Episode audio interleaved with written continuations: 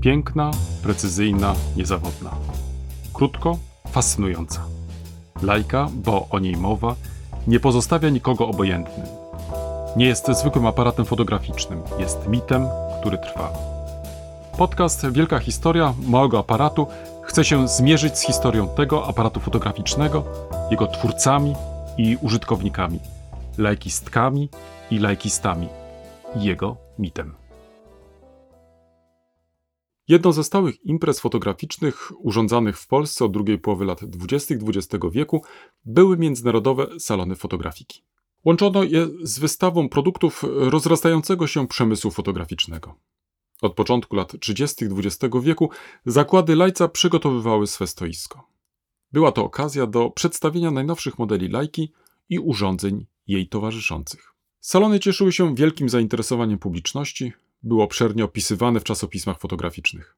Stopniowo popularność produktów zakładów Lajca rosła i w drugiej połowie lat 30. Lajka stała się lubianym aparatem nie tylko zaawansowanych fotoamatorów, ale także fotografów zawodowych. Od drugiej połowy lat 20. XX wieku w Polsce zaczęto organizować międzynarodowe salony fotografii artystycznej. Pierwszy odbył się w Warszawie w 1927 roku okazał się dużym sukcesem. Wzięło w nim udział 213 fotografów z 28 państw. Pokazano ponad 500 prac. Sukces salonu stał się impulsem do powołania kilka tygodni później Związku Polskich Towarzystw Fotograficznych. Podjęto kilka uchwał w sprawie organizacji wystaw krajowych i międzynarodowych. Miały się odbywać corocznie w różnych miastach Polski. Wystawy ogólnokrajowe planowano w Lwowie, natomiast salony międzynarodowe na przemian w Warszawie, Lwowie, Poznaniu i Wilnie. Szybko stały się one znaczącymi wydarzeniami i cieszyły się ogromnym zainteresowaniem. Odwiedzały je tłumy zwiedzających. Salonom międzynarodowym towarzyszyła prezentacja sprzętu fotograficznego. Była to okazja do przedstawienia najnowszych modeli aparatów różnych firm, wypróbowanie na miejscu działania, nawiązania bliższych kontaktów z reprezentantami zagranicznych firm w Polsce.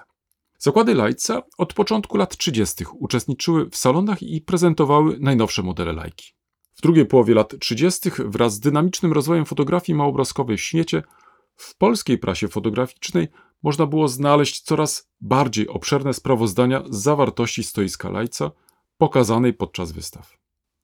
Artykuły opatrywano także zdjęciami. W czasie piątego salonu w 1931 roku wystawa była dość skromna, prawdopodobnie w wyniku ogromnego kryzysu gospodarczego, który trawił wtedy świat. Zorganizowano pięć stoisk, trzy przypadły na fabryki krajowe, dwa pozostałe dzieliły między siebie cztery fabryki zagraniczne. Nie obeszło się bez małego skandalu. Jedna z firm zbojkotowała udział, nie chciała, by jej produkty porównywano z produktami niemieckimi. Stoisko Lajca reprezentował Marek Garfinkiel, był jednocześnie przedstawicielem innych niemieckich firm. Leitz wystawił piękne nowe typy lajki, pisał w sprawozdaniu dla fotografa polskiego Władysław Biernacki. Wraz z całą kolekcją przyrządów pomocniczych, jak nasadka do zdjęć stereoskopowych, nowy wizjer lunetowy, obiektywy o ogromnej sile światła, pomyślanych nader ciekawie i zasługujących na całkowite uznanie. Aparaty powiększające lajca, epidiaskopy i lornetki dowiodły niezbicie, że poważna firma nie potrzebuje unikać pokazów publicznych. W równej mierze odnosi się to do pomysłowych Rolleiflexów, najbardziej współczesnych, lekkich, poręcznych, a precyzyjnych lustrzanek oraz kamer Certo z urządzeniem do łatwej zmiany obiektywów. Pan Marek Garfinkiel, rzutki reprezentant fabryk powyższych, zaprezentował również kolekcję przyrządów Dream, wśród których brak było jedynie nowo wprowadzonych pomysłowych pędzli sprężynowych do techniki olejowej. Koniec cytatu. Wydaje się, że ostatecznie udało się spopularyzować lajkę w Polsce w połowie lat 30. Polska wychodziła wtedy powoli z załamania gospodarczego przełomu lat 20. i 30. Do głosu dochodziło nowe pokolenie fotografek i fotografów. Po lajkę coraz częściej sięgały kobiety, wchodząc coraz śmielej w świat fotografii nie tylko prywatnej. Aparat Barnaka był poręczny, nie ważył dużo, można go było bez problemu zmieścić w torebce. Zainteresowaniem zajrzałem do zbiorów Narodowego Archiwum Cyfrowego. Liczą one tysiące zdjęć, które można przejrzeć online. Byłem ciekaw, czy po wpisaniu nazwy aparatu z Wetzlar coś się pojawi w wyszukiwarce. Okazało się, że z tym hasłem powiązanych jest kilka zdjęć. Jedno z nich szczególnie przykuło moją uwagę. Pokazuje młodą kobietę w czasie zawodów sportowych w Zakopanem. Zdjęcie nie jest dokładnie datowane. Młoda kobieta trzyma w ręku lajkę z futerałem i jest gotowa do zrobienia zdjęcia. Za nią stoi mężczyzna z podniesioną ręką. Może dzieli się jakimiś uwagami. Prawdopodobnie jest to Leica Standard albo 1C. Oba modele umożliwiały już zmianę obiektywów. Zdjęcie więc można datować na pierwszą połowę lat 30. XX wieku. Dowodem znaczenia tego niemieckiego aparatu w świecie polskiej fotografii było rozpoczęcie w 1936 roku druku pisma Moja Lajka, a rok później Lajka w Polsce. W Polskim Towarzystwie Fotograficznym powstała także sekcja fotografii małoobrazkowej. Mimo powolnego upowszechniania się fotografii małobrazkowej w Polsce w drugiej połowie lat 30. istniała spora grupa fotografów, która nie chciała pogodzić się ze zmianami. Konsekwentnie odmawiała fotografii małobrazkowej posiadania elementów artystycznych. Była to kolejna odsłona trwającego przez całe dwudziestolecie międzywojennego sporu między zwolennikami piktorializmu a rzecznikami nowej fotografii. Jednym z wyznaczników artystycznych podziałów w ówczesnym środowisku stał się wówczas stosunek do fotografii małobrazkowej. Pisał w artykule o fotografii w Polsce w latach 1900-1939 historyk fotografii Lech Lechowicz. Zwolennicy form nowoczesnych często posługiwali się lajką. Ich przeciwnicy odmawiali możliwości stworzenia przy jej pomocy dzieła artystycznego.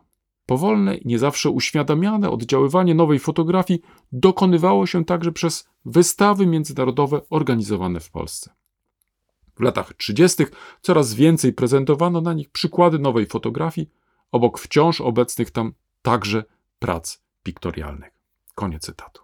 Ilustracją rozważań autora może być sprawozdanie Nestora polskich fotografów Jana Bułhaka z dziewiątego Międzynarodowego Salonu Fotografiki w Polsce, które zamieszczono w trzecim numerze przeglądu fotograficznego w 1935 roku.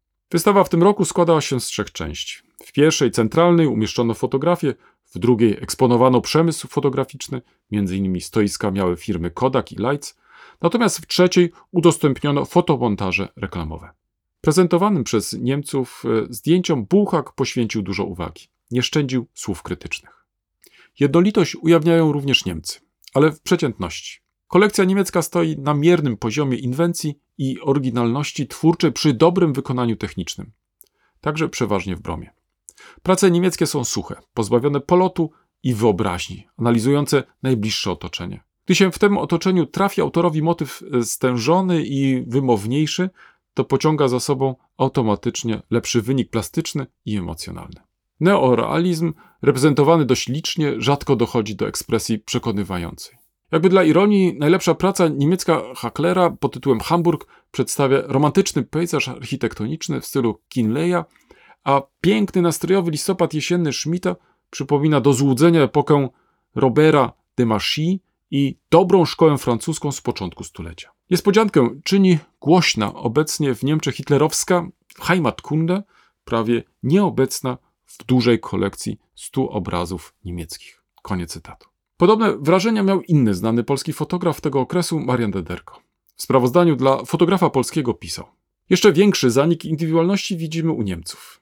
Ich prace przy dużej technicznej poprawności są niemożliwie nudne i jednostajne, jakby pod strychulec wzięte. Choć stosują oni często metodę podwójnych, wtórnych negatywów persona, ale na ich pracach poznać to można dopiero, gdy się robi poszukiwania z bliska. Trudno jest powiedzieć, co jest powodem tej monotonii. W każdym razie to, co jest, robi wrażenie bardzo smutne i daje dużo, dużo do myślenia.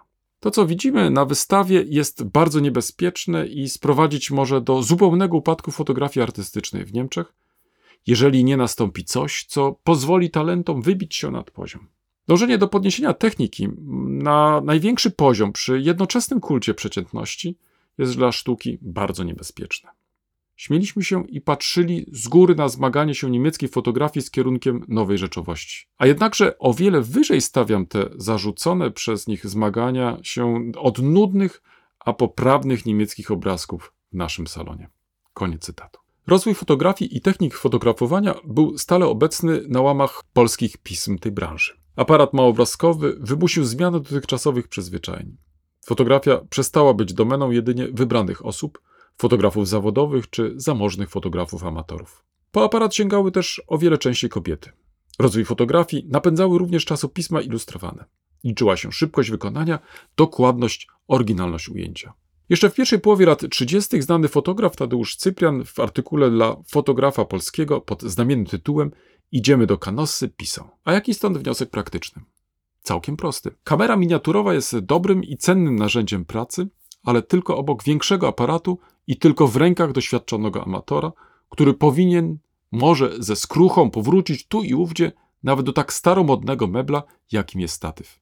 To jedno. Powtórę, kamera miniaturowa w rękach początkującego jest gorsza od trucizny, bo raz na zawsze przekreśla możliwość doskonalenia się młodego amatora. Kto jak amator tego artykułu za swych młodych lat wędrował z nieocenionym Krygenerem 9 na 12 z Extra Rapid Aplanatem, ten choć ma dziś do dyspozycji i lustrzankę, i Rolleiflex, i Leikę, i inne nowoczesne aparaty precyzyjne, zawsze z pewnym sentymentem będzie wspominał owe dobre czasy, gdy statyw był nieodzownym przyrządem, a zdjęcie dochodziło do skutku po godzinnym medytowaniu nad matówką. Koniec cytatu. Kilka lat później musiał przyznać, że rozwój fotografii małobrazkowej stał się faktem. Nie można go było w żaden sposób powstrzymać. Do rewolucyjnych zmian przyczyniła się lajka i jej ogromne powodzenie. Odtąd to aparat z Wetzlar miał wyznaczać standardy. W artykule pod tytułem W siedmiomilowych butach techniki, napisanym dla fotografa polskiego w 1938 roku, zauważał. Trzecim znakiem czasu jest ustawiczne przesuwanie się środka ciężkości fotografii amatorskiej w kierunku małego formatu, a ściśle mówiąc w kierunku formatu lajki. Staje się, że Oskar Barnak, twórca lajki, zrewolucjonizował fotografię w takiej mierze, w jakiej jeszcze nikomu się przedtem nie udało. Wystarczyło 10 lat, by z małej i lekko ironicznie traktowanej kamerki wykształciło się uniwersalne narzędzie pracy, wypierające wszystkie inne konstrukcje. Ilość lepszych lub gorszych naśladowców lajki świadczy o jej roli fotografii. I to już nie tylko amatorskiej, a obrazek o formacie 24 na 36 mm staje się już niemal standardowym. Wszystkie udoskonalenia konstrukcyjne, rozbudowa sprzętu pomocniczego, najlepszy materiał negatywowy, słowem, to wszystko, co w danej chwili może dać e, przemysł fotograficzny, staje się w pierwszej linii udziałem aparatów typu lajki, podczas gdy inne konstrukcje i formaty korzystają z udoskonaleń dopiero niejako z drugiej ręki. Usiłowania, by formatowi lajki przeciwstawić groźnego konkurenta, spełzły na niczym. 3 na 4 cm, 4 na 4 cm, 5 na 8 cm. Mimo ogromnej reklamy, mimo podjęcia ich produkcji przez czołowe fabryki świata, kamery te znikły z powierzchni bez śladu w ciągu kilku zaledwie lat. Podczas gdy lajka jest do dziś synonimem precyzji i wszechstronności.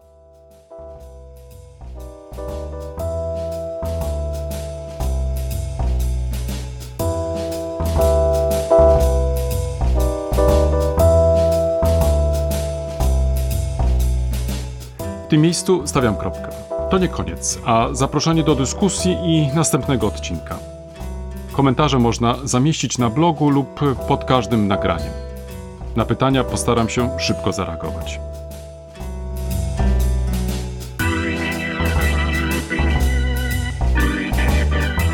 Dziękuję za uwagę i do usłyszenia.